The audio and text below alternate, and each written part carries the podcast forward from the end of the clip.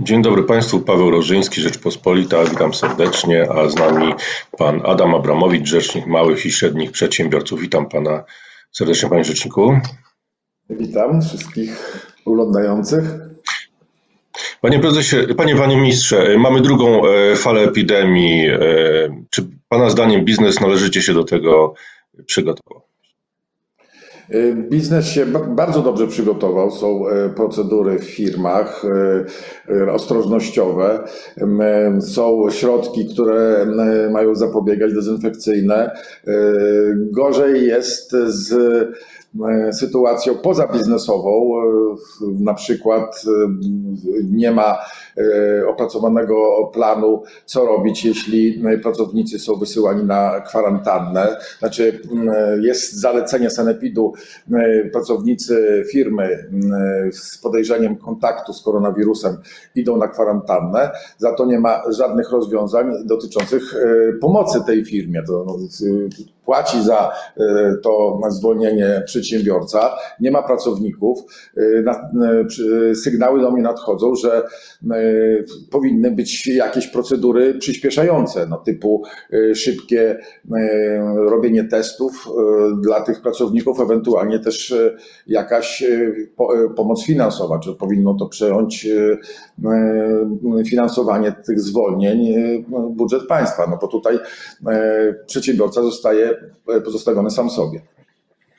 Czy, czy kolejna tarcza, czy tarcze finansowe powinny mm, się pojawić? Są jak pan ocenia? Znaczy, czy powinny się pojawić? Pewnie byśmy chcieli, żeby się pojawiły. Jest pytanie inne, czy nas stać dzisiaj na kolejne miliardy. Przypomnę, że pierwsza blokada gospodarki kosztowała nas ponad 200 miliardów złotych, jak się zliczy wszystkie e, instrumenty pomocy. To oczywiście trzeba było zrobić. To pozwoliło przenieść nam substancje firm i, ocalić miejsca pracy, no ale nie można tego robić w nieskończoność, więc e, ale... Tak? Tak, czy nie byliśmy jednak w takim razie zbyt hojni? Czy może trzeba było bardziej oszczędnie pomagać, żeby zostawić trochę pieniędzy na teraz, kiedy no, sytuacja znów się pogarsza? No w tej chwili to już e, mleko jest rozlane i możemy e, różne wersje e, sobie snuć. Pomoc tamta była dosyć realna, konkretna i szybka, więc możemy tylko powiedzieć, że pozwoliła nam ocalić miejsca pracy. Teraz jest sytuacja nowa, nowe zachorowania i tutaj ja jako rzecznik małych i przedsiębiorców mówię bardzo głośno, wspierając też E, premiera Gowina w tej sprawie. E, nowa blokada, nowy lockdown e, jest niemożliwy do zniesienia dla gospodarki i dla polskich firm, więc tutaj wszyscy, którzy mówią o tym, no, powinni jednak zacząć myśleć innymi kategoriami. Mamy się przygotować do życia z wirusem i tak ustawić życie gospodarcze i społeczne, żeby ono przebiegało normalnie, bez blokady Y, gospodarki, bo to będzie y, no, rzeczywiście nieszczęście. Jeśli chodzi o realne problemy przedsiębiorców dzisiaj, no to na pewno w czerwonych strefach te branże, które są rozporządzeniem ministra blokowane, one powinny dostać wsparcie. No bo cóż winny jest przedsiębiorca, na przykład właściciel solariów, które znalazł się w powiecie w czerwonej strefie i musi je zamknąć, no a przecież ma do zapłacenia czynsz, zobowiązania wobec pracowników, wobec e, ZUS-u, no to nie jest e, dobre w tej chwili, że jest pozostawiony sam sobie, więc, ale w tym momencie tych zamkniętych branż jest bardzo niewiele, więc albo je powinniśmy w ogóle wszystkie pozwolić wszystkim no oczywiście z jakimiś może większymi obostrzeniami, czyli nie zamykać nikogo, ale jeżeli już zamykamy, no to powinny iść za tym pieniądze. Wysłałem jedno pismo do pana premiera, nie mam na to w tej chwili żadnej odpowiedzi, ale mam nadzieję, że że rząd się nad tym pochyli, no bo nie można zostawić kogoś, komu się zabrania prowadzenia działalności, no zupełnie bez żadnego odszkodowania. To nie jest jakby postępowanie yy, takie, jakie, jakie wypracowała sobie cywilizacja łacińska, no i też yy, przedsiębiorcom nie daje poczucia pewności. Mm, y, panie ministrze, y, w dzisiejszej Rzeczpospolitej y, po raz kolejny też podajemy postulaty przedsiębiorców. Dzisiaj zebraliśmy mm, przykłady sześciu organizacji biznesowych, co robić, żeby wesprzeć biznes teraz w tej trudnej sytuacji. Tak naprawdę ta pomoc finansowa to jest tylko jeden z elementów i ona tak, aż tak nie, nie przytłacza wszystkiego, jak można by się było spodziewać. Tak naprawdę wszyscy oczekują pewnych Y, y, pewnych y, stabilnych regulacji, nowych regulacji, pewnych ulg, ułatwień. W tym kierunku idą postulaty. Jak pan by to widział? Jak pan by widział pomoc firmom? E, dokładnie tak e, też przebiega dyskusja w gronie 248 już organizacji w Radzie Przedsiębiorców przy Rzeczniku. My sobie zdajemy sprawę, że no w tej chwili, jeśli chodzi o finanse, jest to niezwykle trudne wygospodarowanie kolejnych środków, e, więc mówimy zmieńmy prawo w Polsce, zróbmy tak, żeby wzorem Niemiec czy Wielkiej Brytanii, gdzie przecież bardzo wielu Polaków wyjechało i tam założyło firmy, żeby przedsiębiorcom lepiej się pracowało, żeby byli odciążeni z kosztów związanych z biurokracją, ze sprawozdawczością.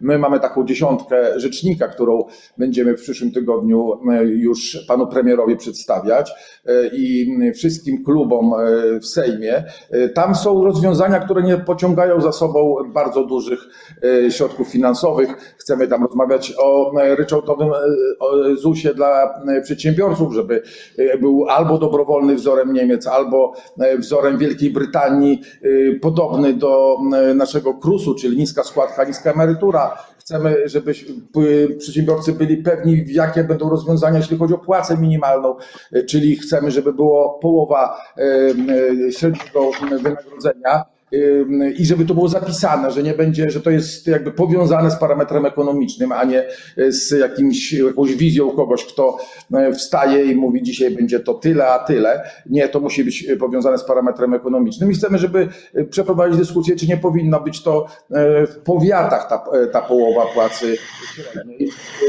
Obowiązki dla mikroprzedsiębiorców, sześciomiesięczna wakacje legis przy wprowadzaniu rozwiązań prawnych, niezwykle ważna sprawa, bo to te ostatnie wydarzenia pokazują, że no, przedsiębiorca, który jest zaskakiwany różnymi rozwiązaniami, no on nie jest w stanie skutecznie y, pracować, konkurować także z y, naszą y, konkurencją w innych krajach. Chcemy, żeby ryczałt, który proponuje premier w tej chwili zwiększa ten limit, żeby, żeby on był dostępny dla wszystkich firm, no i żeby stawki tego ryczałtu były takie, żeby przedsiębiorca był zachęcany do stosowania tego rozwiązania bo to jest dobre rozwiązanie zarówno dla budżetu państwa, jak i dla przedsiębiorców. Chcemy, żeby kodeks karny skarbowy e, był e, zreformowany w taki sposób, że nie można przedłużać, zawieszać biegu e, przedawnienia dla przedsiębiorcy przez stawianie zarzutów z tego powodu, bo, bo to służy w tej chwili bardzo często urzędnikom skarbowym do przedłużania kontroli, a nie dbania o to, żeby nie było przestępstw gospodarczych. Chcemy taką radę odwoławczą powołać, która spowoduje, że dyrektor Izby Skarbowej będzie mógł w spokoju już uznać wynik sądu administracyjnego, wojewódzkiego sądu administracyjnego korzystnego dla przedsiębiorcy i a nie e, odwoływać się do NSA, blokując tym samym Naczelny Sąd Administracyjny. E, chcemy, żeby... Panie ministrze. Trzy rzeczy. Odpowiedzialność dyscyplinarna i majątkowa dla, dla urzędników, bo dzisiaj to nie działa. E, chcemy, żeby były areszty wydobywcze zlikwidowane i żeby było jasne, że 9 miesięcy na, na postępowanie karne w takich sprawach gospodarczych, no i sądy gospodarcze, żeby działały sprawnie i żeby w ciągu 6 miesięcy kończyły się sprawy gospodarcze. I to jest na podstawie tego, co jest w naszych ościennych krajach. Nie jest to ani to zbyt wygórowane oczekiwania, ani nie, nie pociągające za sobą żadnych, znaczy większych y, budżetowych a czy byłby Pan, Panie Ministrze, skłonny poprzeć zniesienie zakazu handlu w niedzielę, co mogłoby rzeczywiście, chociażby ze względu nie tylko pomóc ale firmom, ale też rozrzedzić ten ruch klientów i, i ze względów epidemiologicznych byłoby wskazane? My się musimy właśnie kierować tym, jakie są skutki tych rozwiązań. Otóż pani premier Emilewicz, kiedy była jeszcze ministrem gospodarki, przeprowadziła dwa badania na temat skutków ograniczenia handlu w niedzielę. No i z tych analiz wyszło, że te pieniądze się, których klienci nie wydali w sklepach, w galeriach, na zakupach niedzielnych, się nie rozpłynęły w powietrzu, tylko się przemieściły. One się przemieściły do turystyki, tam bardzo mocny wzrost był, do gastronomii, gdzie też y, było widać wzrosty y, i do usług takich jak y, kina, teatry. No i teraz spójrzmy na to. No teraz kina i teatry to już raczej nie. No, no teraz kina i teatry na pewno nie zyskują ale, ale tylko dlatego, że jest, są ograniczenia związane z prowadzeniem y, tych ostrożnościowych procedur. Ale generalnie, jeśli byśmy, jeśli widzimy, że te branże, które najbardziej zostały poszkodowane w, poprzez kryzys koronawirusowy, zyskały, no to teraz, jeżeli będziemy, y, przesuniemy z powrotem te pieniądze w inny kanał, no to jest jasne, że te branże stracą. No, między innymi turystyka która no, niezwykle ciężko przechodzi nadal e, tą sytuację kryzysową. No ale nie, nie, nie, nie sądzi pan, że na przykład y, chociażby czasowe, y, czasowa likwidacja tego zakazu by, mia, by była uzasadniona, żeby chociażby z względów epidemiologicznych no ludzie troszeczkę mieli więcej komfortu kupowania i y, nie tłoczyli się w, w piątki y, czy w inne y, dni tygodnia, nie wiem, czwartek, piątek, wieczór na przykład. Dzisiaj tak. ja mam sygnały, że przedsiębiorcy mają problemy z pracownikami, także przedsiębiorcy, jeśli chodzi o branżę handlową. W momencie, gdyby rzeczywiście jeszcze musieli zapewnić e, pracę w niedzielę, to ten problem się jeszcze bardziej powiększy. To, od czego zacząłem.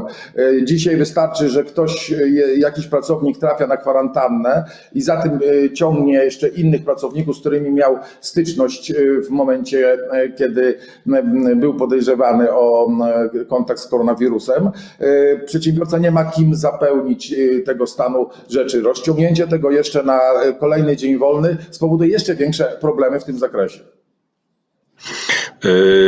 Panie, panie a czy takie przepisy, jak na przykład większa elastyczność czasu pracy, czy uregulowanie w ogóle stosunku pracy na przykład zdalnej, czego do końca nie ma, rezygnacja z opodatkowania spółek komandytowych, o czym pisaliśmy wielokrotnie. Czy tu rząd nie powinien się na to pochylić szybko? No ja w tych wszystkich problemach się wypowiadałem i oczywiście nadal e, utrzymuję, że nie można zmieniać na przykład e, prawa, jeśli chodzi o spółki komandytowe z dnia na dzień chociażby. Tak? Jeżeli e, rząd chce przeprowadzić jakiekolwiek zmiany w tym zakresie, to musi być długie wakacje legis. To jest to, o czym my mówimy.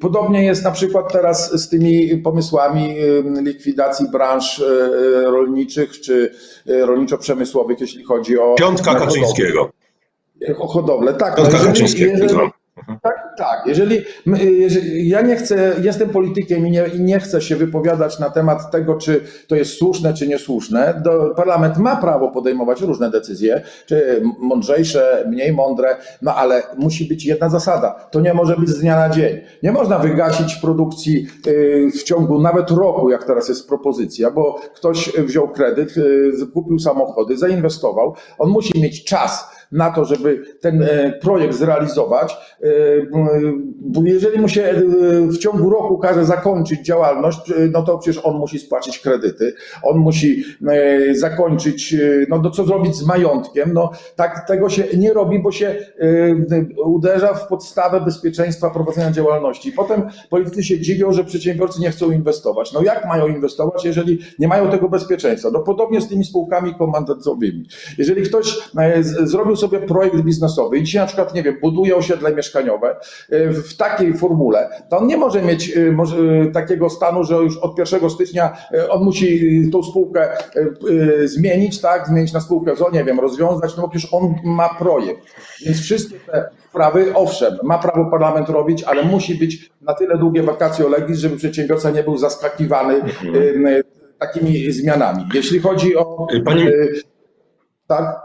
Panie ministrze, bo chciałem jeszcze się nawiązać do, do piątki Kaczyńskiego, o mówię, bo były też gorąco. Jest w ogóle temacie były też teraz protesty.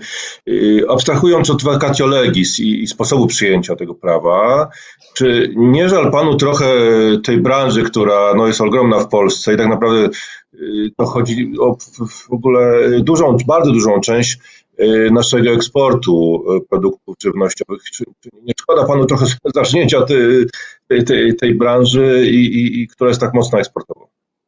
Mówiliśmy o potrzebie mm, dofinansowywania firm, które na przykład w, w, w, powiatach z czerwoną strefą są zamykane przez państwo. Dzisiaj nie ma dla e, tych firm żadnego wsparcia, oprócz turystyki, bo, bo ta akurat ma tą tarczę e, numer 5 e, czy 6, a pozostałe są zostawione same sobie. My musimy znaleźć na to środki. I teraz, jeżeli się zmienia prawo gospodarcze i, i jednocześnie powodując, że jakaś e, branża nie dostarczy podatków do budżetu, a to jest jak e, słyszymy, no to są, to są mhm. dosyć duże kwoty, tak? I jeszcze mówimy dobrze, no to tu akurat, tu akurat jest e, dobre myślenie, no, że jak się zamyka, to trzeba odszkodowanie zapłacić, no ale to odszkodowanie skąd się weźmie? No przecież on się weźmie z budżetu. I, i czyli, że znowu będzie wypływ środków do budżetu. Ja uważam, że w takiej sytuacji, jakiej my teraz jesteśmy, w trudnej sytuacji i, i w czasie, który no, nie wiemy, co się dalej będzie zmieniało, jak to się potoczy, raczej będzie ten kryzys pełzający przez jakiś dłuższy okres czasu, nie stać nas na to, żeby e, działać w taki sposób, żeby pieniądze z budżetu wypływały. Więc y, z tego punktu widzenia ja bym odłożył jakiekolwiek pomysły tego typu na czas y, pokowidowy, no i przede wszystkim przeprowadził nad tym dyskusję, bo tutaj, jak pan redaktor powiedział, jest bardzo wiele innych czynników, w tym ja podkreślam też e, tą pewność prowadzenia działalności gospodarczej. To, to jest kolejna, kolejny pomysł, który uderza w tą pewność prowadzenia działalności gospodarczej. Podobnie zresztą jak niedawno przecież dyskutowana sprawa podatku od napojów z cukrem. No jeżeli pamiętamy, że w marcu chyba była ta ustawa przeprowadzana przez Sejm, a w kwietniu ona miała zacząć obowiązywać, no to przecież przedsiębiorca nie jest w stanie miesiąca zmienić procedury, zmienić umów i tak dalej. Oto zostało przełożone do, na 1 styczeń e, tego roku i też trzeba się zastanowić, czy na pewno jest to dobre rozwiązanie. E, ja bym tutaj się jednak skupił na takich sprawach, jak pan redaktor powiedział. My dzisiaj starajmy się zmniejszyć koszty prowadzenia działalności dla przedsiębiorców. To jest e, ta realna też pomoc, czyli bardziej elastyczny czas pracy, ta praca zdalna. To są te kierunki, w którym my powinniśmy iść, żeby odzyskać to wszystko, co straciliśmy na blokadzie, no i też próbować y, konkurować skutecznie z y, firmami z innych krajów. Pamiętajmy, że my nie jesteśmy w próżni, że nasze firmy, jeżeli towaru nie sprzedadzą, bo towar będzie zbyt drogi albo niewyprodukowany na czas, no zostanie, zostaną uzupełnione o te firmy, które akurat sobie doskonale radzą w innych warunkach, lepszych warunkach gospodarczych w innych krajach. Y, panie ministrze, wspomniał Pan, że te postulaty y, Pana będą, przedstawi Pan y, Panu premierowi w przyszłym tygodniu. Proszę powiedzieć, jaka jest w tej chwili siła przebicia Pana, Pana urzędu? Czy rzeczywiście jest Pan wysłuchiwany? Bo jak się patrzy na, na to, co się stało na tą piątką Kaczyńskiego, tym nagłym pojawieniem się tych, nagłą zmianą prawa, prawda? No to można mieć wątpliwości, czy rzeczywiście jest pan, pana głos jest wystarczająco dobrze słuchany. No akurat przy piątce Kaczyńskiego to e, mój głos e, może nie byłby aż tak e, potrzebny, bo to jest jednak branża rolnicza w większości. Ja jestem rzecznikiem małych i średnich przedsiębiorców, ale głos rolników... No, tam są małe i średnie przedsiębiorcy, mali i średni przedsiębiorcy w tej branży, na pewno. Są, są, no i oni się do mnie zgłaszali, między innymi ci, co prowadzą schroniska, którzy się poczuli urażeni wypowiedzią jednego z e, wysokich funkcjonariuszy obecnego układu rządzącego, że e, wszyscy przedsiębiorcy z tej branży to ludzie bez serca, ludzie źli, którzy wykorzystują tą krzywdę zwierząt, żeby zarabiać i, i, i uzyskiwać ten największy zysk. Ja zresztą w tej sprawie napisałem list do pana przewodniczącego Rady Mediów Narodowych, no, otrzymałem odpowiedź, że wszędzie tam, gdzie jest zysk, to musi być wyzysk, co mnie mocno zdumiało, bo przecież mamy gospodarkę rynkową i wiemy, że gospodarka rynkowa jest dużo bardziej sprawna i ona daje ludziom satysfakcję i możliwość rozwoju. Ale wracając do, do, do pytania, czy jestem skuteczny. Otóż my działamy na różnych polach, na przykład jeśli chodzi o legislację, dostajemy różne projekty zajmujemy stanowisko i udaje nam się w wielu kwestiach tutaj poprawiać, więc tutaj dialog z ministerstwami poszczególnymi, na przykład dobrze nam się współpracuje z Ministerstwem Finansów, jest, jest taki dosyć skuteczny.